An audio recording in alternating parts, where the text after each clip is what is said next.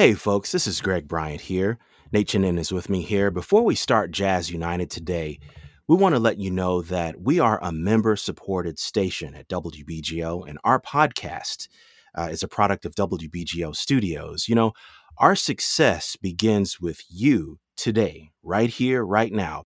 Right, Nate? That's right. And so when you support WBGO, you are supporting the work of WBGO Studios, including Jazz United. So we ask you to give so that you, your family, your friends, maybe your enemies, why not? We'll always be able to turn to WBGO for the best that jazz has to offer on the air and in your podcast feed. You can give securely online right now at wbgo.org slash support. Your gift is tax deductible. No amount is too great or too small. We just want you to make that move to give to ensure that Jazz United remains and that WBGO remains for many, many years to come. And we thank you.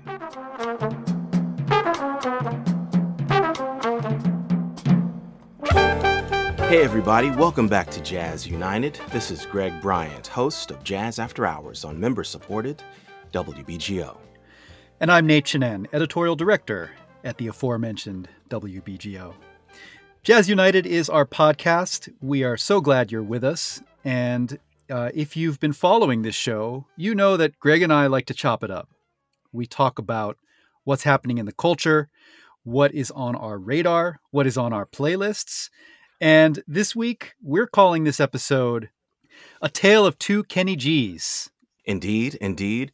If you need an alternate title, in parentheses, just use your imagination on and using the vernacular, we stand the real Kenny G. And we're talking about the real Kenny G, that is Mr. Kenny Garrett. We're going to talk about uh, Kenny G as he relates to a certain Stan but uh, it's it's not the one that you're you're talking about, Greg. Uh, that's a mm-hmm. little that's a little teaser alert. But but yeah, it's it's true. Uh, if you've been paying attention to anything around uh, the discourse, the musical discourse lately, you've probably read a think piece or two about Kenneth Gorelick, the um, the sort of uh, Pied Piper of smooth jazz.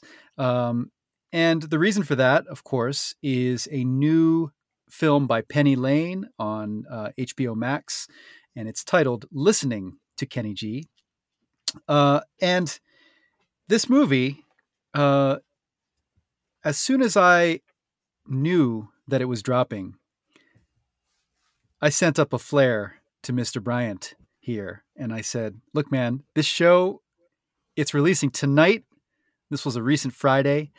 and I said, "We gotta, we gotta watch this and talk about it, man." And uh, Greg, what was your initial response to that suggestion? Um, I, I thought you loved me, man, but I, am I'm, I'm, question, I'm questioning everything at this oh, point.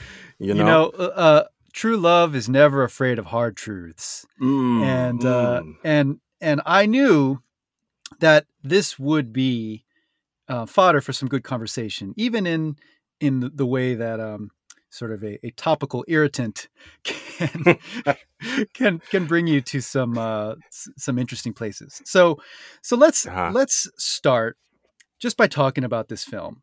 Uh, set the scene for me, Greg, because you were texting me actually as we were as you were first watching this movie. Um, and uh, providing a little bit of running commentary on this movie. Yeah, yeah.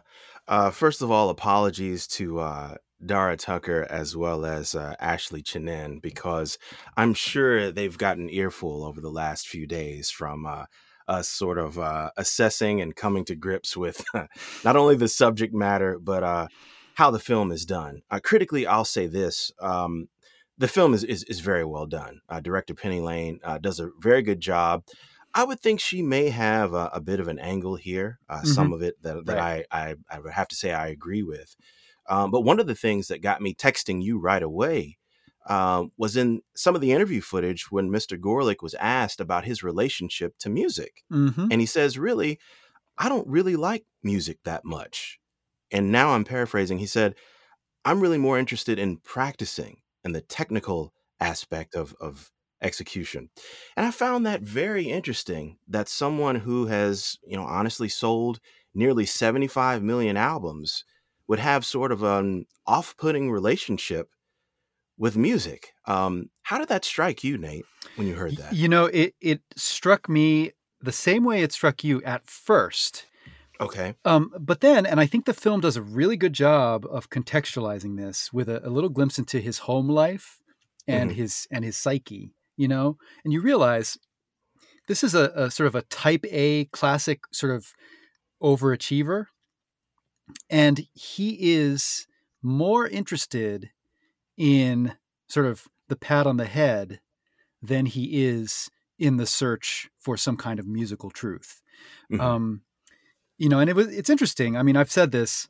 Um, one of the key insights of this movie is that a form of music that can be defined almost entirely by by the term crowd pleasing is made by someone who is a compulsive crowd pleaser. You know, um, people pleaser. You know, he's he, so he's he's a competitive golfer. He's really into that, and he he at one point says that the golf trophies actually mean more to him than the Grammy awards because because he actually had to win and and beat people in order to get it. There's no subjectivity to it. He actually, you know, he won that thing, and and it's an interesting uh, point of comparison when you when you talk about music. He wants to win at music as well. He wants to, you know, he- wants to express dominion in some way, and it's Right. it's antithetical, right, to the values that we celebrate in our music. Well, uh, the question is at what point can you argue with success? You know, myself, along with several others, would be happy if he just stopped playing in public and stopped releasing records. Mhm. Because if musical uh, virtuosity and technical prowess and practice is what motivates him, he can do that at home. Mm. And, you know, a, a, a kingdom that has once been destroyed, what does it say in The Art of War? It can never come again into being. I don't think this movie or our analysis or anyone's has truly reckoned with the desecration and confusion that he, Clive Davis, and the like have caused to the instrumental music uh, Okay. community. okay. I'm gonna i'm gonna gather my breath. We're gonna pick up on that. But but i feel like uh in the interest of a little bit of uh, equal say here let's hear a moment from the trailer of this movie where kenny g talks about his pursuit of perfection I don't think there's anything wrong with hard work, That's a hard lick, and I just played it really well. putting in the reps, and then reaping the reward of, hey, I'm really good at this. I think that's why my career's lasted this long.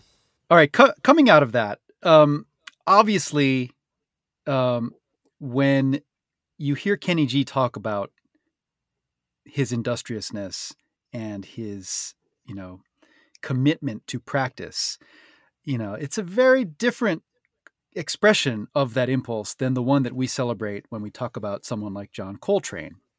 Mhm. Um, and I think the difference is something that you alluded to, Greg, earlier. John Coltrane was famous for his devotion to practice, but there was never a question that he was a, a seeker of sound. You know, Mhm. um, he had a he had a an aim in mind, and it was some kind of musical and spiritual striving. You know, the practice wasn't the point. Um, and when you talk about Kenny G, um, to a shocking degree, uh, like it really does feel like, you know, as you said, Greg, you can do you can do this at home in your house, and the film Mhm. shows him doing just that. You know, Mhm. running pentatonic scales while sitting on his toilet, which is which is as as apt a metaphor as I think we're going to land on here. Yeah. Um, But you use the word, you know, not to get too scatological. We you use the word desecration a Mhm. moment ago. Mhm. Um, not to be flippant here, but tell us how you really feel. You know, Well, well, I mean, do you really think that that Kenny G uh, has been the destroyer of worlds in a certain way? he- he- here's the here's the real scene, man. Um, that music, at its worst, is icing on a rock, and we're scratching our heads as to why people, that is the listener, doesn't have much of an appetite for anything else. It's because they have a belly full of stones. Mm. No nourishment, no nutrition, no connection to anything that has happened before or since. And you mentioned something in that previous statement, man. You said that it isn't about the practice with someone like Coltrane. I think that it is. I think Hmm. the practice aligns him in connection to be able to receive and transmit what has come before him, what he's going to um, fellowship with his bandmates. He's in a state of ever readiness. Keith Mhm. Jarrett is another another example of, of what I'm speaking about as well. But when all you've heard is one Grover Washington album over and over again for you know several years, and you've played in a high school band, how does that prepare you to truly comprehensively deal with music on a holistic level, as opposed to just learning whatever the latest runs that Grover was feeling in 1972? hmm Yeah, yeah. You're you're describing a a mindset of inspiration, right? This this idea that this almost sort of monastic dedication to craft will prepare a space for you to become a vessel for Mhm. a kind of divine, um, you know, spiritual and musical message. Or even Um, take it out of the spiritual thing. Okay. Just so that you're ready, Sure. period. Okay, got Because it. some people may be distracted by that, to be honest. you know the, the and and it stands in in very stark contrast to the scenes that that we see where Kenny G is you know if nothing else you can describe him as supremely self-satisfied you know um, he listens to himself and he's like okay and and now we're going to put you know nine layers of reverb on it and, and he says oh man that's Mhm. you know that's effing beautiful you know yeah. um, and you know, this is this is an immodest statement. I think he's he's being a little cheeky, but um, the thing is, tens of millions of people would agree, right?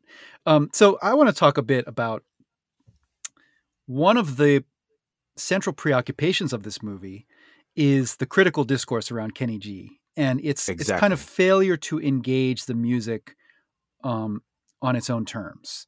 Mhm. Um, I wonder what you thought about that, Greg. Um, you know, as someone who studies music criticism and has been on the receiving end of it at times. Mhm. Um, but you know, when I look at the talking heads in this movie, which include my friends and colleagues Ben Ratliff, Will Layman, um, Chris Washburn, uh, Jason King, Mhm. you know, these are my people, and to a large extent, you know, if you sort of triangulate their opinions, um, that's pretty much how I feel, right? Hmm. Okay. I feel like the perspective you're articulating is is from a musician standpoint, and it's not very well expressed in this film. Um, Mhm. That that Mhm. that to me was one of the one of the great omissions here. Um, Right. So, have at it. Well, it's not a question of art versus commerce. It's art and commerce. Mhm. And I think that the critic in general, um, and I can really ask you this question after I respond to this, there's a certain healthy distance that many people who write about this music have to um, observe from their subject. Um, naturally, Nate, you have friends in this business that are, are musicians that you've championed, folks that have championed you. Um, but when you get the text at 12 a.m. from musicians who are, you know, will be unnamed on this podcast, who genuinely appreciate what you do and say, hey, man, uh, do you know any links to any grants that I could apply for? Or is anybody helping out with charities? I'm really having a rough time meeting my mortgage or my rent this month. It takes on a different life. hmm And I think when you have a situation where this gentleman has benefited from, again, the confusion of being lumped in with many of the musicians that we admire and respect, and he has profited from that, I would argue unfairly due to the system that he's a part of. I have to say that any coverage maybe won't make him more famous, but the fact that we're talking about this now helps his case. And when someone who I really respect, just as you, like Ben Ratliff says, maybe we can reassess um, Kenny G's contribution as it's matched with these new age pop stars of 2021. I cry foul. I don't think we can. Mhm. I think Kenny G's legacy remains exactly what it is. It's confused a lot of people. I've used that word more than once now. right. But I think, unfortunately, economically, it has unbalanced the scale so much that we shouldn't really complain or scratch our heads about why artists that we love are crying the blues financially. We helped to create this.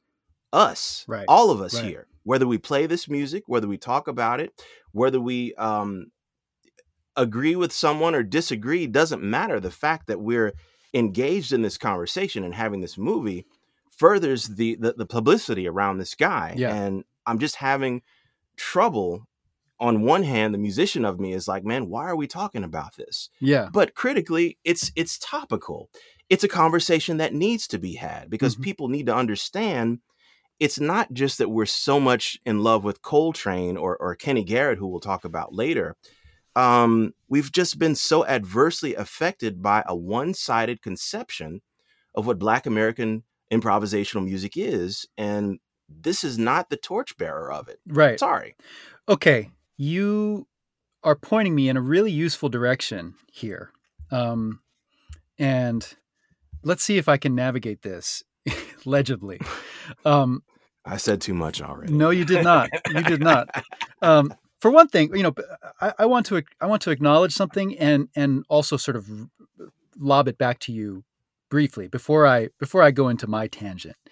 Um, Kenny G's relationship to black music is fascinating, right? And I feel like this film, if I learned anything new from this film, um, it had to do with that. It had to do with his initial framing at the hands of Clive Davis, um, and his pairing with black R&B artists, because there was no path for a Kenny G before he made it right the the the path for crossover instrumental music was the path that had been trod by Grover Washington and Kirk Whalum and others you know and it was in dialogue with and in relation to smooth R&B and and smooth soul and gospel right?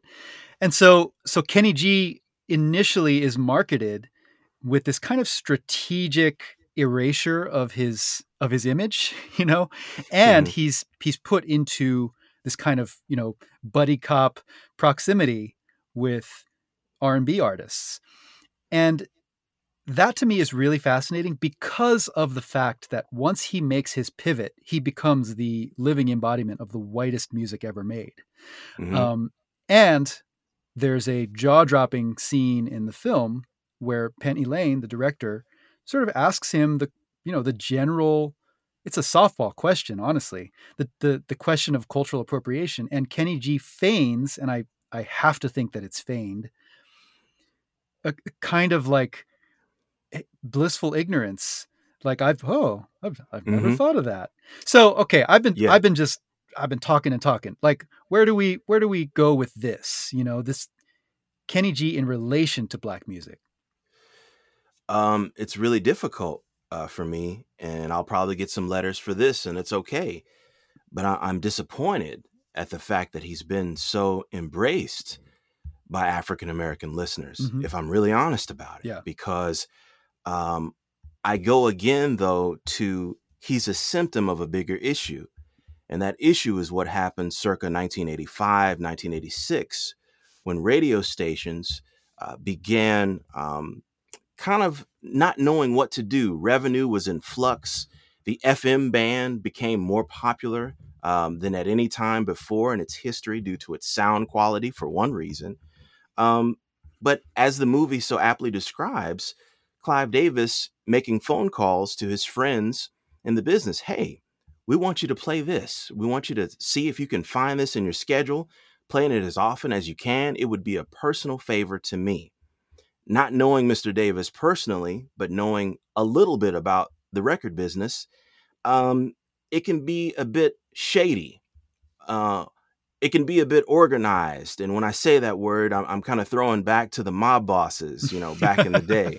You Yeah, know, right? um, do this or else. You know, we don't back up too easily from you telling us no. We want you to kind of play this record for us and see how it fares. Well, I remember as a six year old man going to school, 7:20 a.m., setting my clock to artists like Whitney Houston, loved her voice, but wondered why is she on at every time Mm, of the morning uh, these weekdays, mm, right? Yeah. And then with with with with um, Mr. G, Mr. Gorelick, the next year it was the same thing. You know, Songbird or Going Home or whatever it was. I could set my watch by it, Right. and I just wondered, even in my um, growing brain and assessment of, of of the world, I feel like my choices or my ability to hear different things is somehow shrinking. Mm, I remember having that thought as a six year old. Fast forward almost 40 years. right. I don't know if we can really, you know, assess the, the damage, Nate. Like it, it's it's catastrophic, man. And and Mm. and we we drive our, our situation on numbers and likes and and you know people who call in. And to Mr. Gorelick's credit, there are familiar melodies, as the documentary again points out Right. Right. that resonate deeply in the souls of many. But to use that to anesthetize people, for instance, in China, this is the right time that you should Right. leave the store and pack up your belongings. As Ratliff asks, is Kenny G's music a weapon of consent? Yes, he's right. He's right.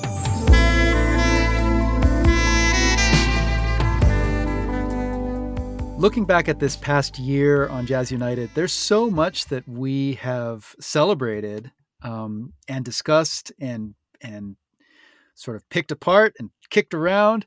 Um, we've had a lot of fun here. You know, Greg, what are some of the highlights for you in 2021? Oh man, you know we talked about uh, the late great Dr. Lonnie Smith, Paul Motian, uh, back in the club. You know when we were first crawling back into live music indoors. Uh, Lee Morgan's uh, complete live at the Lighthouse. You know which I'm sure we'll talk about again next episode in some fashion. And of course, uh, the Holy Grail experience of A Love Supreme live in Seattle. It's been a good time hanging out with you, man, doing these all year round. And during this season of giving, we're asking you to give the gift of jazz by supporting WBGO with a tax deductible contribution. Um, and we want to make the point that all this fun we're having here on Jazz United, the, the good vibes that we share with you, um, that's a part of what WBGO makes possible. Uh, we're a production of WBGO Studios. We are supported in the same way that your favorite radio show is supported here. Um, it all comes from the same place. So when you call 1 800 499 9246 or visit WBGO.org uh, or text WBGO to 56512, you are helping all of us. That's right, folks. All three ways work. We just want you to come through for us right now with your pledge of financial support. Uh, we're going to get back to the episode, but uh, while we're in this pause, make that move to the phone um, or online to give securely, and we thank you.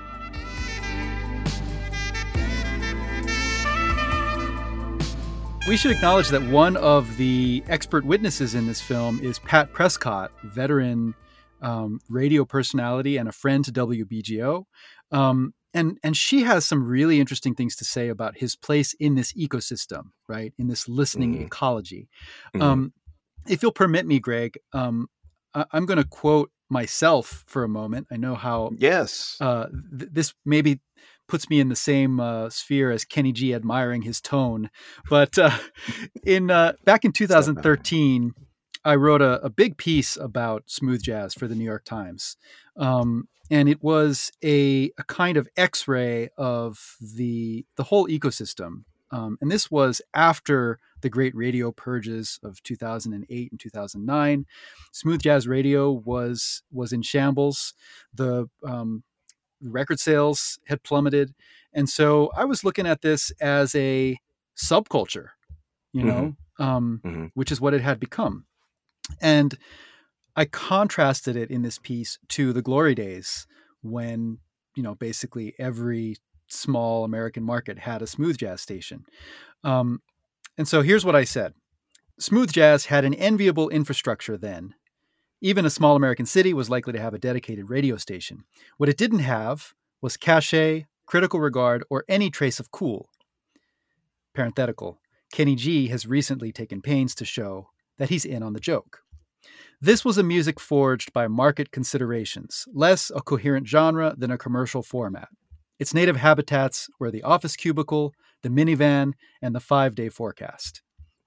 Um, and that's the terroir of this music. You know, that's what we're talking Mhm. about, right? Mhm. Mhm. But um, as you know very well, there are tons of musicians working in this format who are who are just bad musicians. Like they're Yeah. they're they know what they're doing.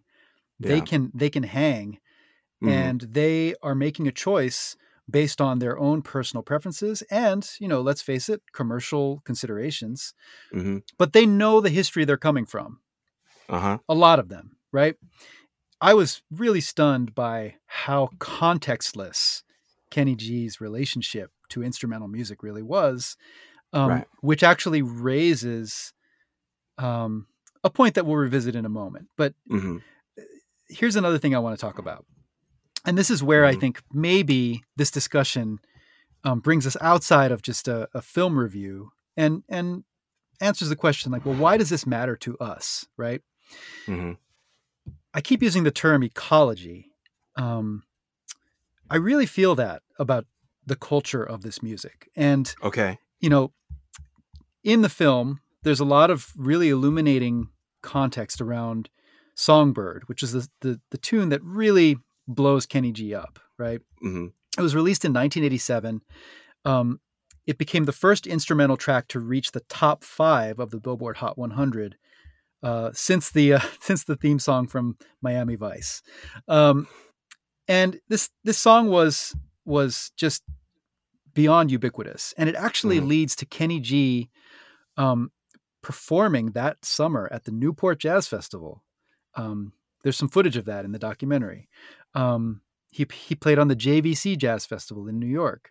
Um, I believe that may be the uh, the the setting for that infamous photo of of him standing next to a very nonplussed Miles Davis. Yeah. So Yeah. so what do we get when Kenny G is sort of allowed like a barbarian into the gates um, in 1987? Well, among other things, Greg, you know where I'm going with this, right? I think so. Um, 1987 is also the year that Wynton Marsalis is allowed to uh, and and entrusted with uh, a series called Classical Jazz at Lincoln Center. The Mhm. following year, 1988, he writes an op-ed for the New York Times titled "What Jazz Is Dash and Isn't," Mhm. Mhm. and uh, and Greg, I, I feel like maybe you should be the person to read this paragraph from Mr. Marsalis. okay. Take us, take it away. All right. Uh, too many people, any kind of popular music now can be lumped with jazz. As a result, audiences too often come to jazz with a generalized misconception about what it is and about what it is supposed to be. Too often, what is represented as jazz isn't jazz at all. Despite attempts by writers and record companies and promoters and educators and even musicians to blur the lines for commercial purposes, rock isn't jazz and new age isn't jazz, and neither are pop or third stream. There may be much that is good in all of them, but they aren't jazz. Yeah, I, I think I know where you're going with that, but but bring it home. Why, why did you bring this for us in this particular context? Well, I think that, you know, in the culture of improvised music, as in the natural world, Newtonian rules apply. For every action, there is an equal and opposite reaction. And I think that the the phenomenal popular success of and cultural ubiquity of Kenny G in this particular moment creates I, I mentioned a topical irritant. in, the, in the case of Wynton Marsalis, clearly this this went under the skin. Um, And Mhm. you know, Wynton, of course, was not only responding to Kenny G. Uh, I think he was also probably pushing back against what Miles was doing at the time, and, Sure. and also um, Sure. you know a number of other things that are more in the fusion camp. Um, you know, as we know, Wynton had had a number of targets, but I, Mhm. it seems to me that there can be no coincidence um, that this this op-ed appears in 1988, um, right after this world beating year that Kenny G has. And, you know, to a certain extent, and this here is where we do get conjectural. hmm The the fervor with which Wynton decides he has to draw um, demarcations and clarify a definition of jazz, hmm which then allows Jazz at Lincoln Center to effectively monetize and institutionalize that mission. hmm It is as a pushback against the blatant, uh, craven commercialization embodied by one Kenny G. And so, so basically, what I'm saying is Kenny G started Jazz at Lincoln Center. Uh, oh! Wow! Write your letters to Nate Uh, folks. no, but you you know, it's basically like I for me uh, as a critic and historian, these these moments in the culture speak to one another, Mhm. and um, Mhm. and so it's not in the film. It's not in the purview of the film. It's not really. I don't think Penny Lane is particularly interested in it, but this is a way for us to talk about the rise of Kenny G in a way that feels actually relevant to the matters at hand for us. hmm So that's that's my take.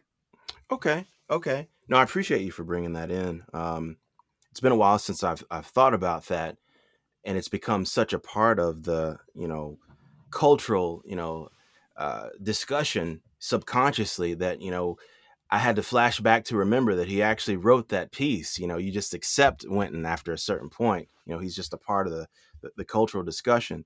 Um, I would answer that though with a Les McCann album title Okay. invitation to openness. Mm, I feel like Kenny G has done his damage, as we've talked about. The machine that built him uh, is equally, if not more so, responsible.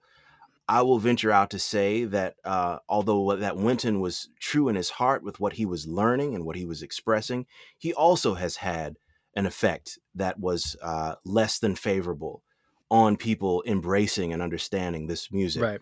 Right. as much as he you know has been an educator for it and has helped to you know take jazz and put a bow tie on it um, i think in the middle is where the sweet spot is and i think that it's okay for people to like what they like but there has to be the the capital to support the art and we can't just have it on the lincoln center side we can't just have it on the smooth side Right.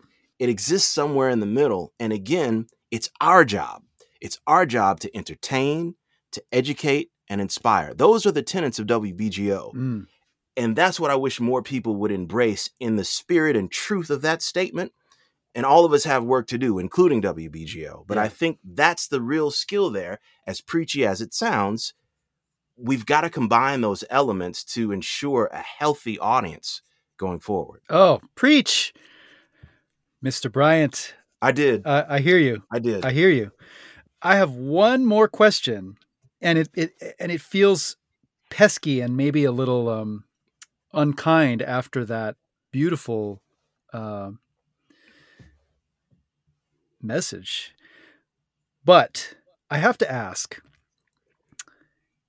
watching this movie, I began to wonder whether um, it's all a trap. Um, there is an infamous moment that I'm sure you recall when Kenny G uh, recorded a digital duet of sorts with Louis Armstrong singing What a Wonderful World. Mhm. Um, Pat Metheny, among others, took great umbrage, and it became a kind of tempest in a teapot. Mhm. Well, to my mind, what Kenny G has done on his new album Mhm. um, is a far worse sacrilege than what he did previously. Um, and at the risk of alienating our listening audience, I think we might have to hear a little bit. Don't do this, man. Uh, Greg, I'm Don't so sorry. It, like I said, hard truths, tough, Trevor, tough medicine. You can stop it. You can stop it, Trevor. This is a song from the new Kenny G album titled, I kid you not, New Standards. And the song is titled, I kid you not, Legacy, featuring Stan Getz.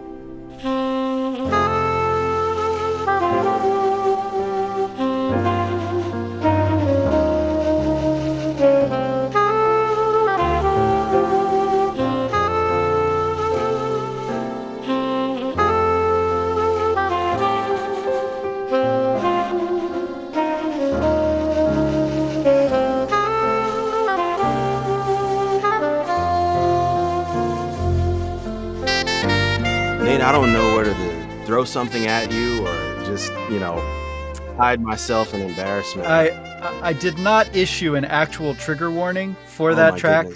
I, I apologize. Um, I hope that there were no adverse effects.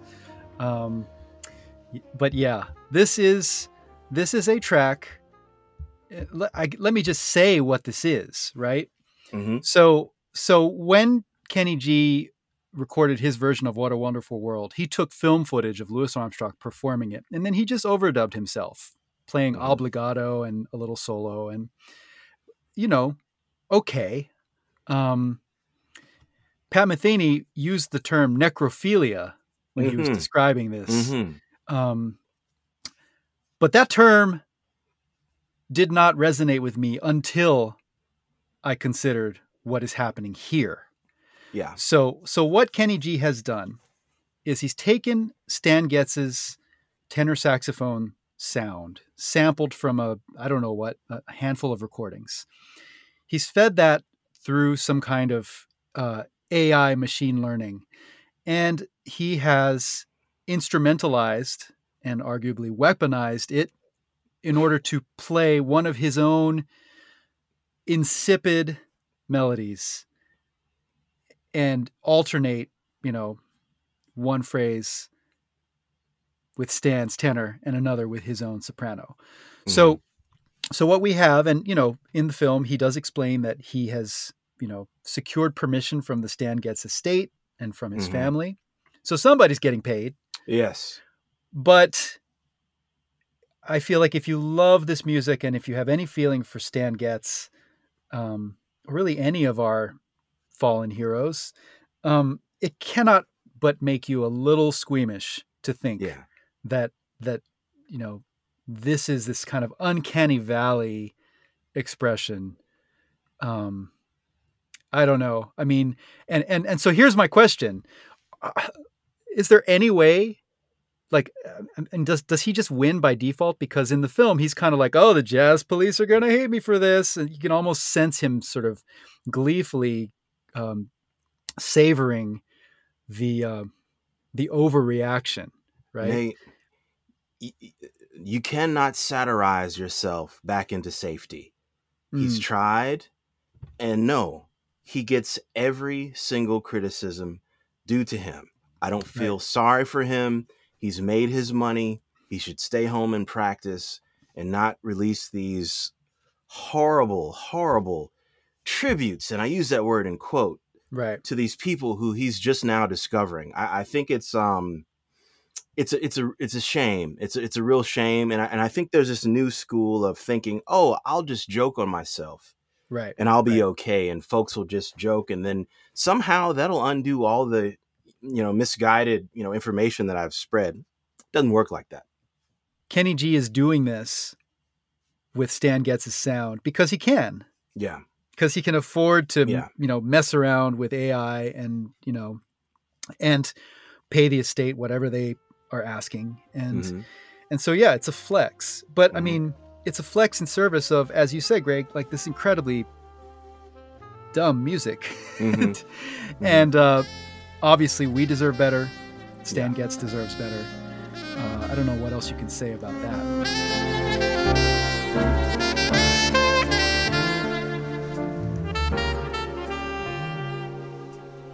I move that this meeting proceed to the next item on our agenda, seconded. which is another Kenny G. Mhm. Um, and if you listen to this show regularly, I don't have to tell you who we're talking about. Right. Um, a man by the name of Kenny Garrett, hmm alto Mhm. saxophonist, soprano saxophonist, composer, bandleader, keyboardist. Yeah. Um, And there is actually, um, there are some parallels that we can discuss, uh, you know, in the context of this episode. So Mhm. maybe that's where we should go. But Greg, Mhm. you are a, a broadcaster. You know your way around a segue. Mhm. So, what is the piece of music that you want to bring us in to the the the less upsetting portion of this episode of Jazz United? Before we hear something from his new record, I want to center us on Sing a Song of Song. This Yes. is from 1997's uh, Yes. songbook recording with uh, Nat Reeves on bass, Tain Watts as the drummer, and the late, great Kenny Kirkland.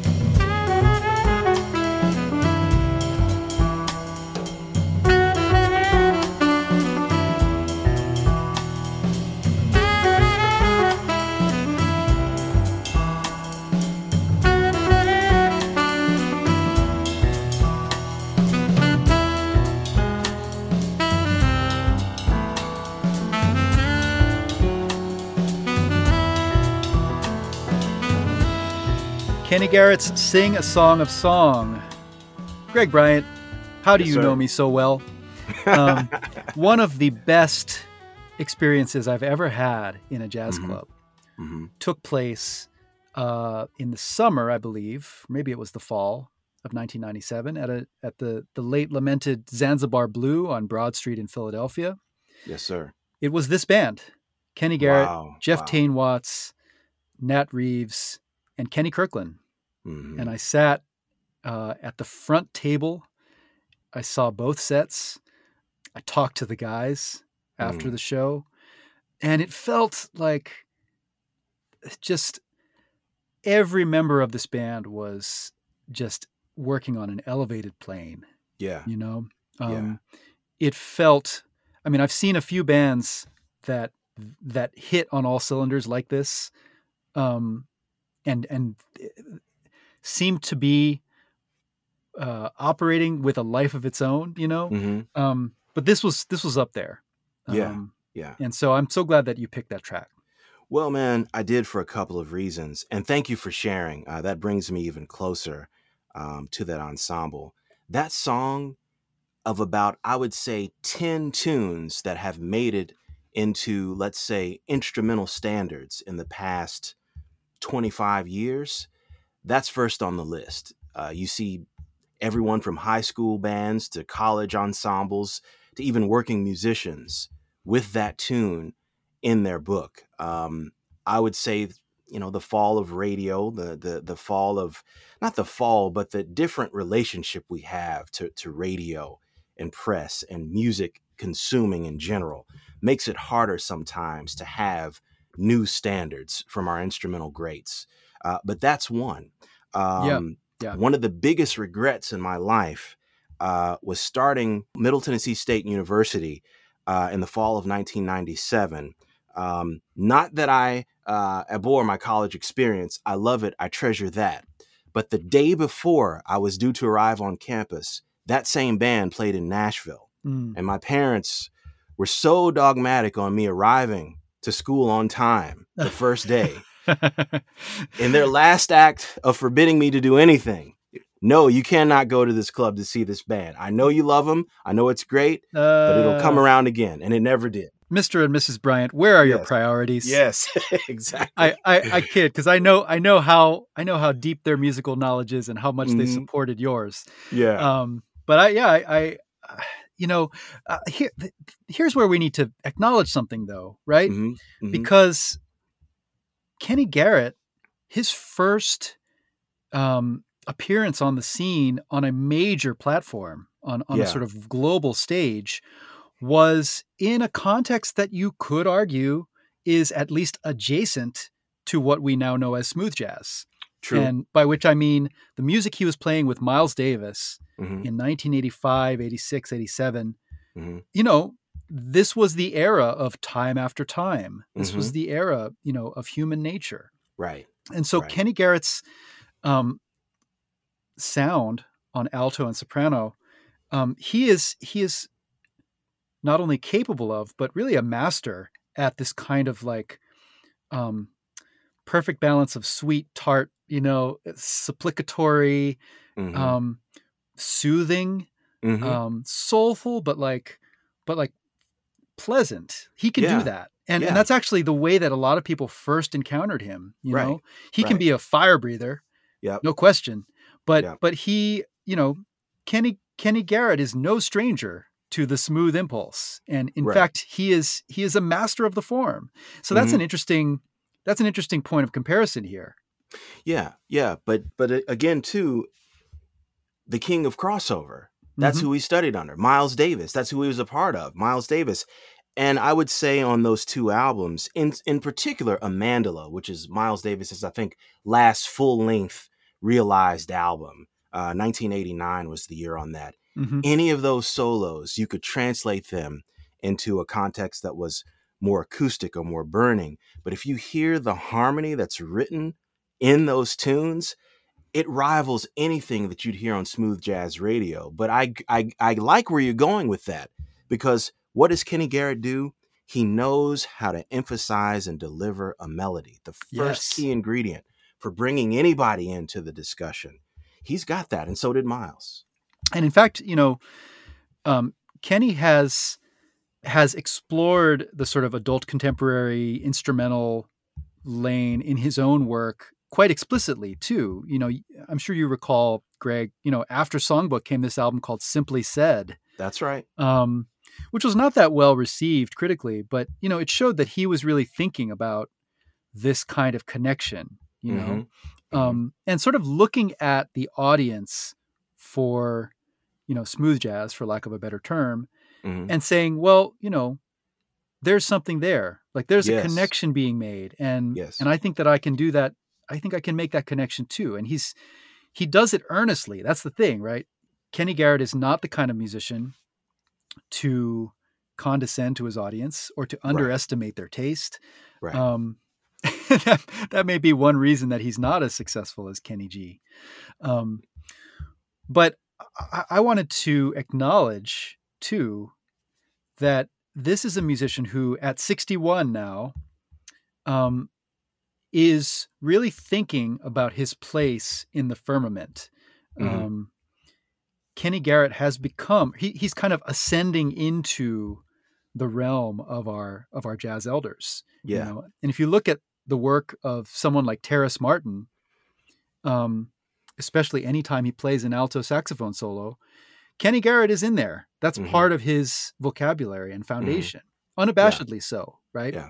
Mhm. And so, so Kenny Garrett, I, I love seeing this this kind of like negotiation with his place in the, um, you know, in in the elder, the elder statesman category. Yeah. Um, Yeah. And and he actually, his new album released this year on Mack Avenue is titled "Sounds from the Ancestors."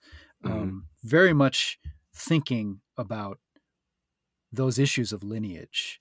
Mhm. Um, and Greg, I think we've talked about this album. You like it as much as I do, right? Yeah, it's great. It's fantastic, man.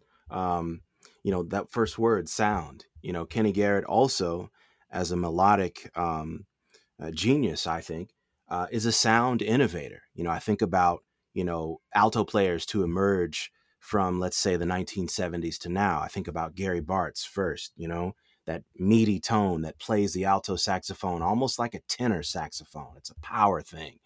And then right after that is Kenny Garrett. You know, I don't think, with maybe the exception of Logan Richardson, that we've heard anything as far as the actual timbre and sound of the saxophone Mm, evolve since those two guys.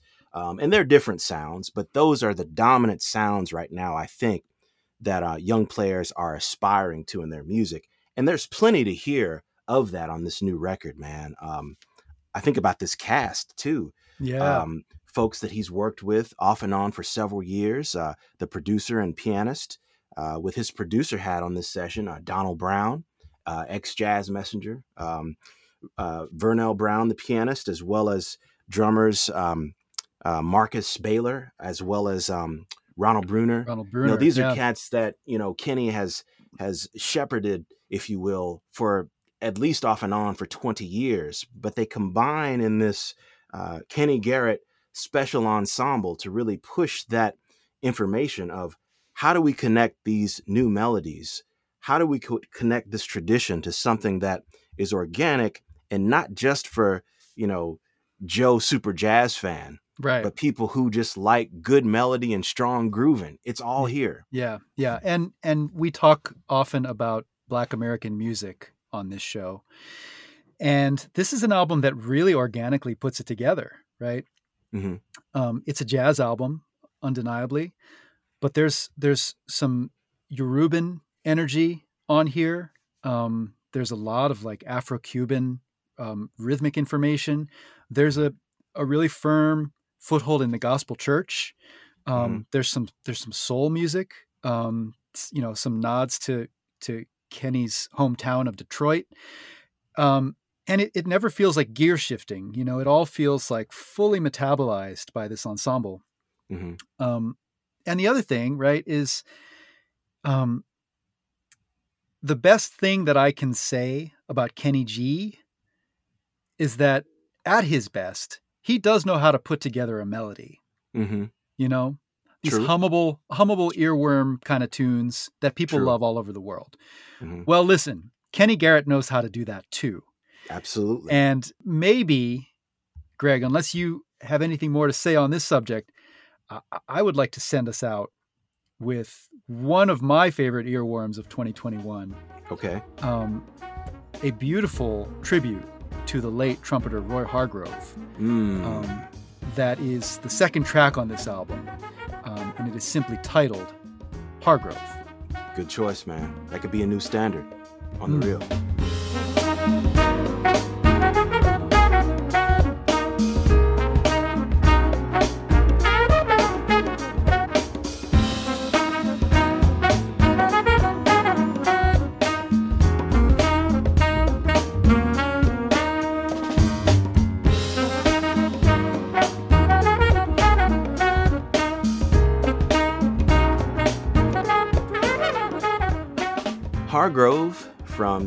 2021 release from the great Kenny Garrett. Um, brilliant tribute to the late, great Roy Hargrove there.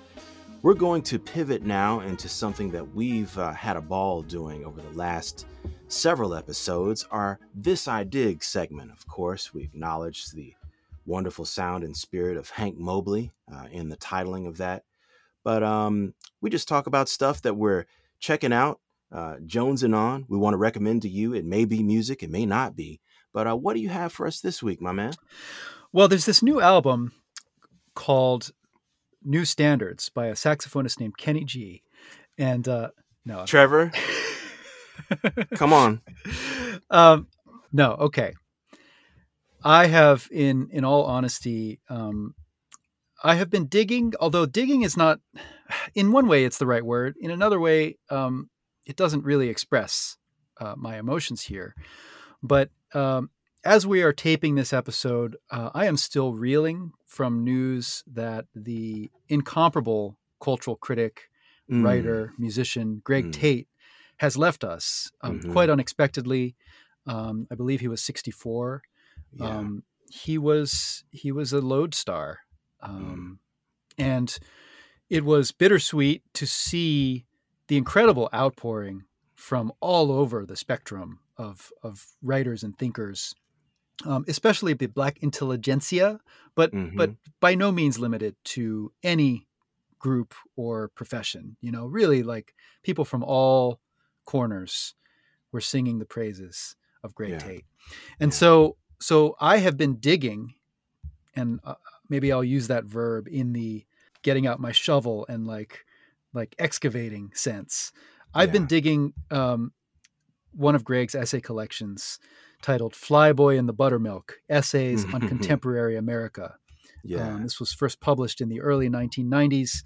Um, it is a it is a, an ur text. You know, there's just so much incredible writing, um, brilliant exegesis. yeah. Um, you know, if you do not own this book, go get it. Um, some fantastic writing about Electric Miles Davis, Mhm. um, about Richard Pryor, uh, about Prince, um, and so much else. So that is my that's my pick for today. Yeah, yeah, definite love and light to the Tate family um, and the critical community. Uh, man, what a giant uh, he was, and we celebrate his spirit today, as you've said.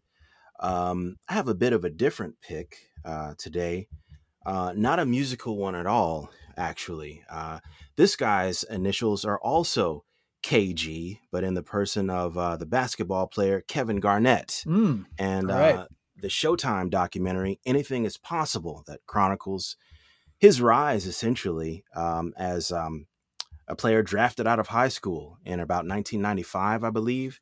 But in contrast with many who had um, gone on that path, he had a 20 year career and um, championship runs, of course, with the Celtics. But I first really uh, got the KG bug in the 90s when folks were talking about the, the Shaq and Kobe show. I was Kevin Garnett and Allen Iverson. I just love to watch mm. those guys on their respective teams just yeah. have that brilliant blend of finesse and pure power. Um, KG had it for you. So uh, that's a little shout out to that documentary. Anything is possible, and it's streaming on Showtime. Excellent. Well, we thank you for hanging with us today um, with all of our KGs in a mm-hmm. row here. Um, yeah. As we always tell you, Jazz United is a production of WBGO Studios. It is lovingly made by Trevor Smith. Uh, I am Nate Chinen. Um, my co host is Greg Bryant. You can follow us on Twitter um, at Nate or at GB underscore Watchmen. Um, and please let us know what you think of the show. Uh, rate us on your podcast delivery service of choice. Um, of course, we uh, we are fans of the five star rating. Um, That's right.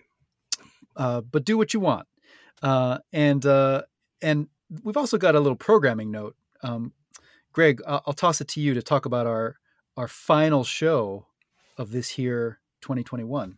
Oh man, we are really excited uh, to announce that our end of the year uh, Jazz United review will be taped uh, live in person uh, at the National Jazz Museum in Harlem. Uh, we'll bring that show to you, uh, I believe. New Year's Eve, Nate. Is that what we've got on the calendar? maybe, maybe a little bit earlier than New Year's Eve. We don't want to get okay. lost in the uh, lost in the champagne and uh, and firecrackers. but um, but you know, the the final week of of the year, at some point, we will we will drop this episode. And um, I don't know if you mentioned, Greg, we, we will be joined by uh, journalist and author Jordannah Elizabeth. Um, we're very excited to hear what she has to say about this year, and uh, we're going to have a fun conversation. So uh, stay tuned. Folks, we're back one more time to ask you Did you make that gift yet? No? Well, you still have a chance. We are in the midst of our uh, fun drive for WBGO. Of course, Jazz United is a product of WBGO Studios. Please, right now, 800 499 9246. Again, 800 499 9246. Or give securely online at wbgo.org slash support to help to ensure that programs like this, Jazz United, come straight to your ears as often as you listen. Thank you for that. We also, folks, just got word that um, the wonderful Mr. Barry Harris, uh, king of our music, uh, has also passed on. And we'll probably talk about this more later in our end of the year episode, but uh, I'd like to go out today with a bit of Barry Harris, if we can. Uh, this is a tune from his 1960 uh, classic Live in San Francisco. Um, man, still reeling from all of this news, but uh, we want to celebrate uh, Barry Harris as well.